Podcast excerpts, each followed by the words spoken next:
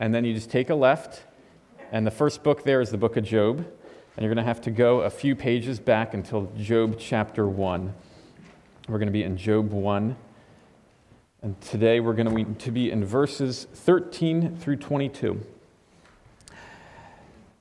If you are just joining us for the first time, or maybe you've been visiting for a, a little bit, um, well, first off, we want to welcome you here with us. My name is Michael. I am one of the pastors here at Faith Community Bible Church. And yes, we know that Thanksgiving is Thursday. And yes, we know that we are going to be in the book of Job this morning, reading one of the most impactful verses in all of Scripture when it comes to suffering. And it's going to be a little um, maybe difficult for us to grasp how we can go and transition from reading the book of Job and reading about Job's suffering and God's sovereignty over it all and go right into Thanksgiving this Thursday. But if you just bear with me by the end of the sermon, especially at the end, we'll bring it full circle. And so this is our third week preaching the book of Job. Um, and so far, we've had an overview sermon, and we've had, um, last week, we just got into the very first few verses of the book of Job. And so far, two major themes have stood out to us. First is God's sovereignty. And we've defined sovereignty as a master, a lord, one who possesses extreme authority. And with God, we learned that there is no limit to his sovereignty. The second major theme has been Job's integrity. And we've seen that Job is a man of great integrity one who uh, lives and acts in steadfast adherence to God's ethics, but is also sound, he is complete, and he is blameless before God. And so let's pray and let's open up with some prayer as we dive into this difficult text for us. Lord, we just uh, praise you and thank you for who you are. You are just an awesome God who deserves all the honor and glory and praise and you deserve so much more than we give you. Lord, we just thank you um, for your word this morning as we get to hear it in a different language and as we get to open it up now.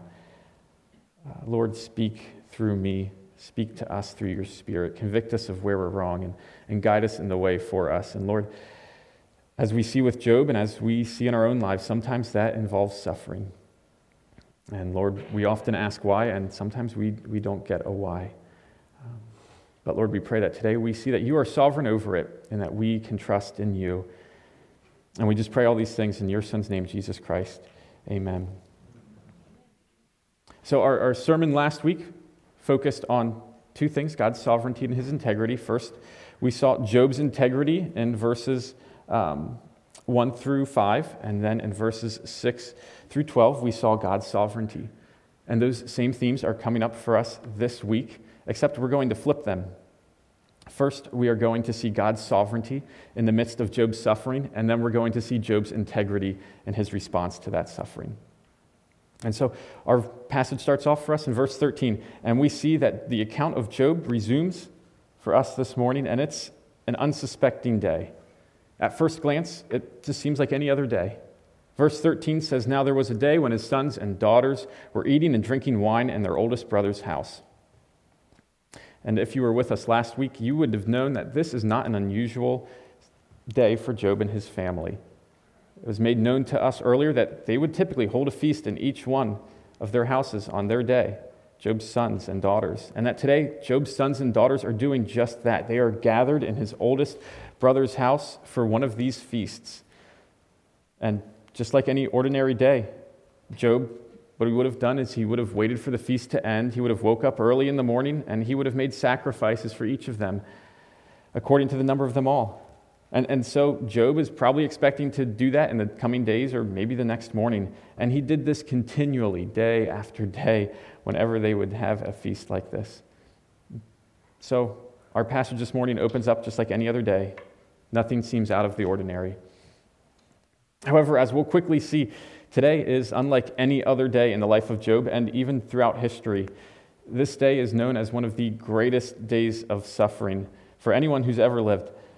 Because while this day appears very unsuspecting at first, uh, it's anything but. And on this day, we get to see that Satan, he planned everything out and he set everything in motion in just a few verses. So last week in verse 12, we saw that God had allowed Satan to strike Job, but that God laid out one ground rule for Satan.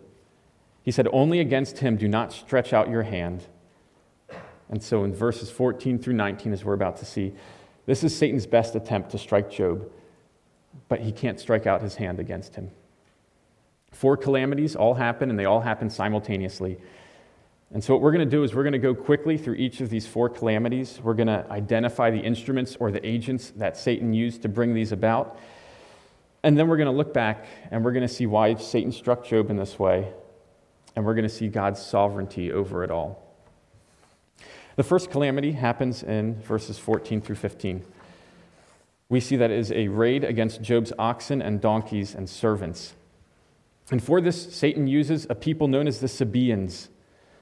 Sabaeans were a nomadic group. They were known as marauders who uh, primarily dwelt in southern Arabia. And so they're in the south and they raid against Job. The second calamity is Job's against Job's 7,000 sheep and his servants tending to them. And for this, Satan used the fire of God that fell from heaven. The fire of the Lord isn't just a term that's used here, but we also find it in your Bibles in Numbers chapter 11 when God punishes the Israelites. It's the fire of the Lord that fell from heaven and consumed the altar that Elijah had prepared on Mount Carmel in 1 Kings 18 during that epic showdown between Elijah and the prophets of Baal.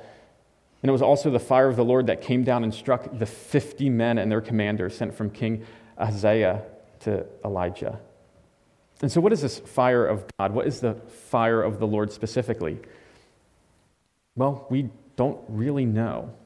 Most scholars, they have a, a good guess, and most will say it's lightning. Others say it was a literal fire that came down. But in our passage, we see whatever it was, it came from the sky, and it was powerful enough to annihilate all of Job's 7,000 sheep and all of his servants but one. So it was powerful. The third calamity that we see is a raid against Job's 3,000 camels and servants by a people known as the Chaldeans. Now, if that word or that name Chaldeans rings a bell, it's because this is where Abraham came from. It's east in the region of Mesopotamia, and Job was likely to the west of it. And so these are people that came from the east. The last calamity was a great wind. And this calamity strikes Job and is the death of all of his children at once.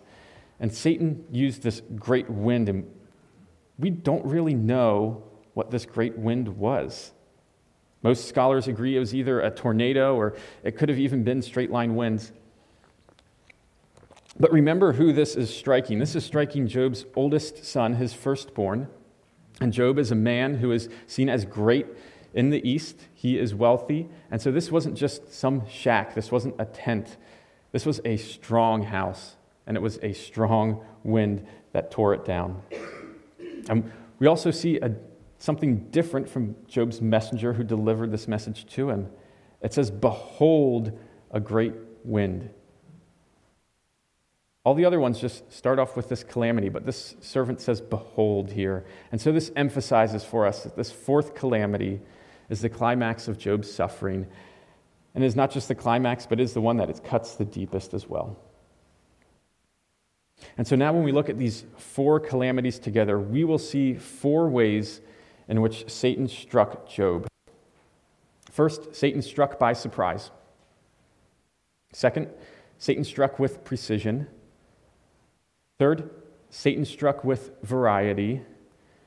And last, Satan struck under God's sovereignty. First, Satan struck by surprise. We have already talked about and seen that this was an unsuspecting day for Job. And we can also see that in these verses because Job has no idea of this impending suffering. When a nation or a person thinks an invasion is imminent or a massive storm is on the horizon, what happens? What happens when a snowstorm is coming up? Everyone goes to the stores and prepares and hunkers down. If an enemy was at the gates, you wouldn't send your livestock out into the fields, but you would bring them in. What do we see with Job? He sends everything out. It's just a typical day for him. Job was not expecting physical enemies to attack. He was not expecting fire from heaven, he was not expecting a great wind. Job is struck completely by surprise, without any signs, without any warnings. Satan struck Job by surprise. Second, we see that Satan strikes Job with precision. Satan knew when, where, and how to strike Job. Satan knows this world. He knows of the Sabaeans, he knows of the Chaldeans, he knows of Job, he knows of Job's children, and he knows of the greatness of Job. He studied Job as an adversary would study their opponent. He knew where to find all his possessions, he knew where to find all of his children, where they would all be together, and on what day to hit. And like how any, any enemy would take the time and wait for everything to come together at once to strike with efficiency, Satan did just that. He struck with great precision. We also see he just left one servant, one servant left out of everyone to just return and tell Job what had happened. Satan struck with great precision. Third, we see that Satan struck with variety. Satan used everything here at his disposal that he could to get Job. He used nations, he used the Sabaeans, he used the Chaldeans. The Sabaeans came from the south, the Chaldeans came from the east. We also see that Satan used natural phenomena against Job. He used a fire of God and he used a great wind. Job wasn't just being struck from one side, but he was being struck from all sides. Satan's plan was not just to strike Job with precision, but it was to make Job feel as if he was being completely surrounded and choked off and being hit from every side. I know for some of us, when, when one thing goes bad and then something else goes bad as well, we start to think, man, the world is against me. Well, on this day, Job must feel as if everything is against him because Satan struck with variety. And lastly, we see that Satan struck Job under God's sovereignty. God was sovereign over all of this suffering, and this may be hard for us to grapple with, but Satan could only do that which God had allowed him to do, and no further. Remember back to God's one rule that he had for Satan only against him do not stretch out your hand. No matter how much Satan wanted to, he could not reach out his hand and strike Job personally. So he did everything that he could under God's sovereignty to get Job to turn and curse God. And so Satan struck Job under God's sovereignty. Now, remember Satan's challenge that we looked at last week and this lie that Satan himself believes that Job is only faithful to God because of his great possessions, because of his great family, because of all of these material blessings in Job's life. And between these four calamities taking place, and between Job receiving this news from his messengers and Job then reacting to it, I'm sure Satan thought he had defeated Job. I'm sure Satan thought that he had gotten the better of God. I mean, everything went according to plan. He struck Job with great precision. He did it on an unsuspecting day. It was all by surprise. He used a variety of ways, and everything fell into place one after the other. And it must have been overwhelming for Job to deal with. And so now, Satan's lie has been put to the test. Will Job turn and curse God because of this? Let's see Job's response. Now we'll be in verses 20 through 22 with Satan's precision strike against Job complete. The question now is for us what's Job going to do? How is Job, this man of great integrity, going to respond to this suffering? Will Job, as Satan believes, curse God because of his faithfulness to God was only put in his possessions and his physical blessings? Or will Job hold fast to his integrity and bless God despite losing all that he had had? Verse 20 is a verse all about Job's actions in response to suffering. In my English version, verse 20 is 18 words long. I'm not sure about yours, it may differ slightly. However, in the original Hebrew, verse 20 is only nine words long. And of those nine words, five of them are verbs. And of every single one of those five verbs, Job is the subject. And so we see that this verse is packed full with Job's actions in response to this suffering. The first of these three actions is that Job arose, tore his robe, and shaved his head. Tearing one's clothing and shaving one's head was a sign of deep mourning in Job's culture. This wasn't unusual for someone in his culture to do.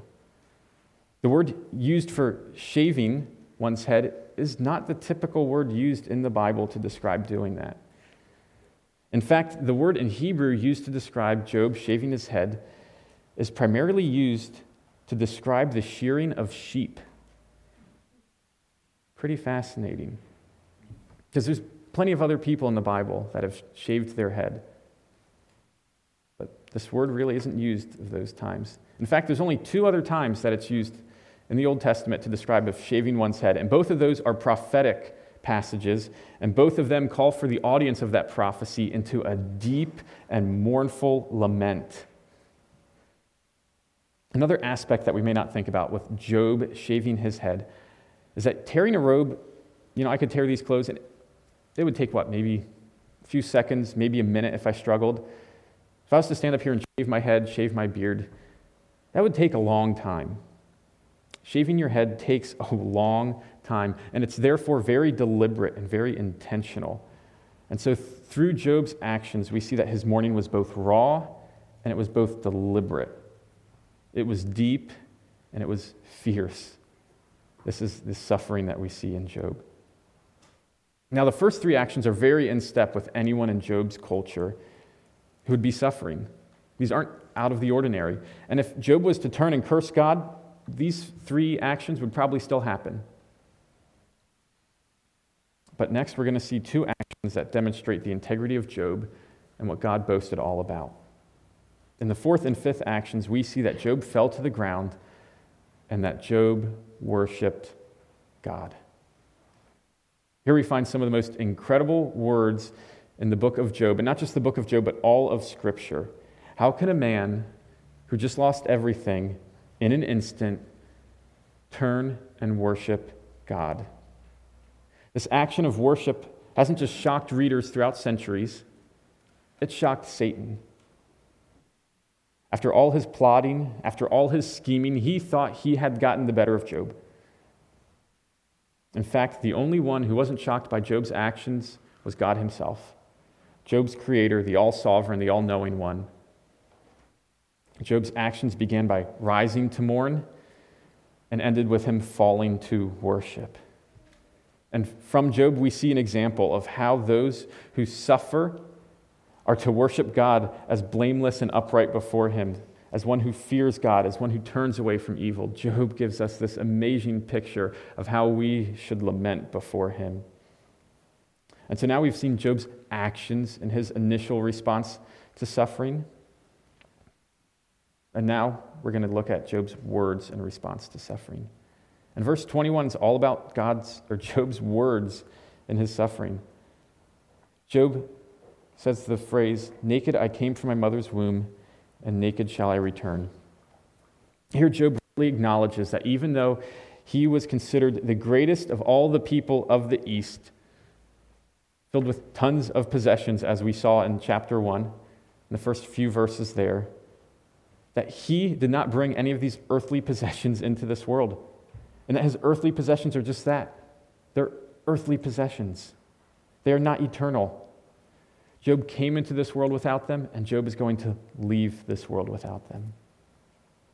In his next words, Job brightly acknowledges God's sovereignty over all things. What does he say? The Lord gave, and the Lord has taken away. Notice what Job did not say here. Job did not say, The Lord gave and Satan took away. Job did not say, The Lord gave and the Sabaeans or the Chaldeans took away. Job did not say, The Lord gave and the storm has taken away. No, Job said, The Lord gave and the Lord has taken away. The sovereignty of God means that He is the giver of all things and He is also the taker of all things, including life. Everything we have in this life is a gift from God. The next breath that you take, hmm, the next meal that you eat, the next sip of water that you take, it's all a gift of God. He gives it, and He can take it away. He is sovereign over it all. And lastly, we see the crowning jewel of Job's words in the midst of suffering. He says, Blessed be the name of the Lord. Job's final words here in verse 21 are a knockout punch to Satan and the lie that he told in verse 11. Satan said to God in verse 11, But stretch out your hand and touch all that he has, and he will curse you to your face. But here we see that Job does not curse God to his face.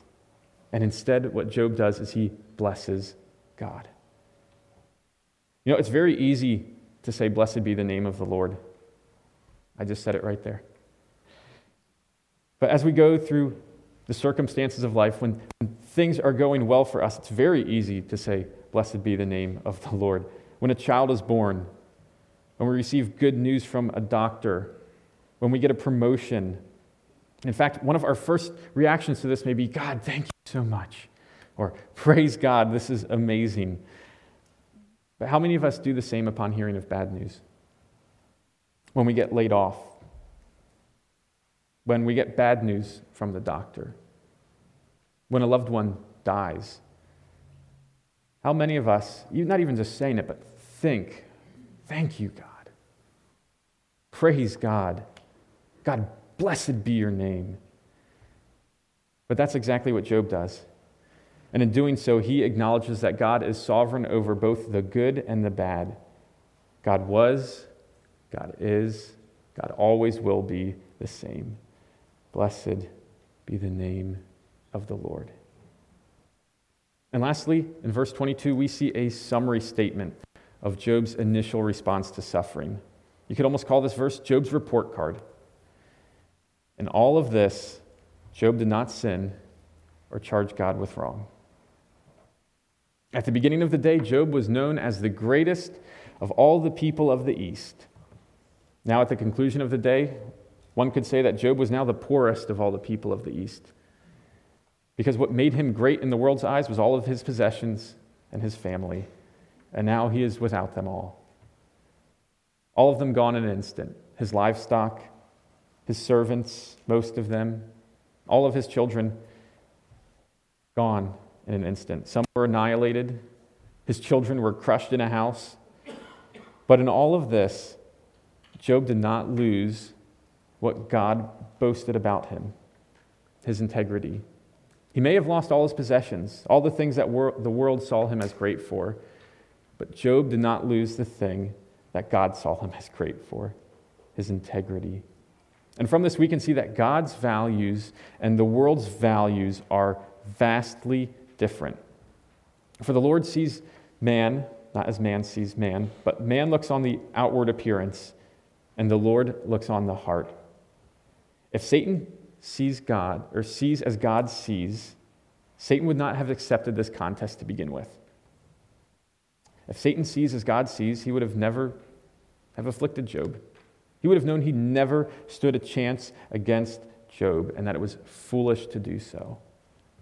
In Satan's eyes, in the world's eyes, what made Job the greatest of all the people of the East was his great possessions and his great family. However, in God's eyes, what made Job as a man that he would boast about was not his possessions or his family, but his integrity. Let's listen to God's words of his boasting of Job in verse 8. Have you considered my servant Job, that there is none like him on the earth, a blameless and upright man who fears God and turns from evil? What does God not mention in his boast of Job? He mentions nothing of Job's possessions. God doesn't boast about how great a businessman Job was. God doesn't boast in Job's wealth and how wealthy he was. God doesn't boast in Job's many possessions. He doesn't boast in the amount of land that he owned. God doesn't even boast in the size of Job's great family. What does God simply boast about, about Job? It's his integrity. And if Satan had saw that, he would have known that he never could have touched Job and made him curse God. Now, Job didn't know it, but he was being watched. Not by others in this physical world, but by the heavenly court. Job did not know why he was suffering. Job did not know why God, that God was boasting about him. Job did not know that Satan was lying about him. And Job did not know that you and I and billions of others throughout history would be able to read about his account. All that Job knew in that moment was that he was suffering, that it was painful, and that God was sovereign over all things, and that his God is worthy of worship. And so, this morning, we get to then apply what we've learned into our lives because we don't want to just be hearers of the word, but we want to be doers of it as well. And the first thing I think that we can apply to our lives, and we see in the book of Job, is that God's sovereignty doesn't numb the pain of suffering. Job acknowledged God's sovereignty probably better than any of us can do, way better than I could probably do. And yet, he still felt the pain of this suffering very deeply. Job's faith in God did not take away his pain. Notice it doesn't say that when Job said, Blessed be the name of the Lord, all of it was taken away. And as we'll, we'll see next week, Job is going to be hit again. And the book of Job isn't just one chapter, but we have 42 chapters that we're going to look at. I know this is hard for us to wrestle with, but as Pastor Pat said last week, God in His mercy not only ordained suffering, but God also ordained salvation. And He has sent His Son, Jesus Christ, into the world and f- to free us from our suffering, but He did so through His suffering. That if we would repent, that if we would turn from evil, turn from our ways, and leave the easy road behind and enter His narrow gate by putting our trust in Him, that we would find rest for our weary souls. It reminded me of one of my favorite quotes of all times. This is from the 20th century Scottish minister James Stewart, speaking of Christ. He says, The very triumph of his foes he used for their defeat. He compelled their dark achievements to subserve his end, not theirs. They nailed him to the tree, not knowing but that by doing so, the very act they were bringing the world to his feet. They gave him a cross, not guessing that he would make it into a throne. They flung him outside the gates to die, not knowing that in that very moment they were lifting up all the gates of the universe to let the King of glory come in. They thought to root out his doctrines, not understanding that they were implanting imperishably in the hearts of men the very name they intended to destroy. They thought they had defeated God with his back to the wall, pinned and helpless, and defeated. They did not know that it was God Himself who had tracked them down. He did not conquer in spite of the dark mystery of evil, but He conquered through it. God not only ordains suffering and is sovereign over it, but God also ordains salvation.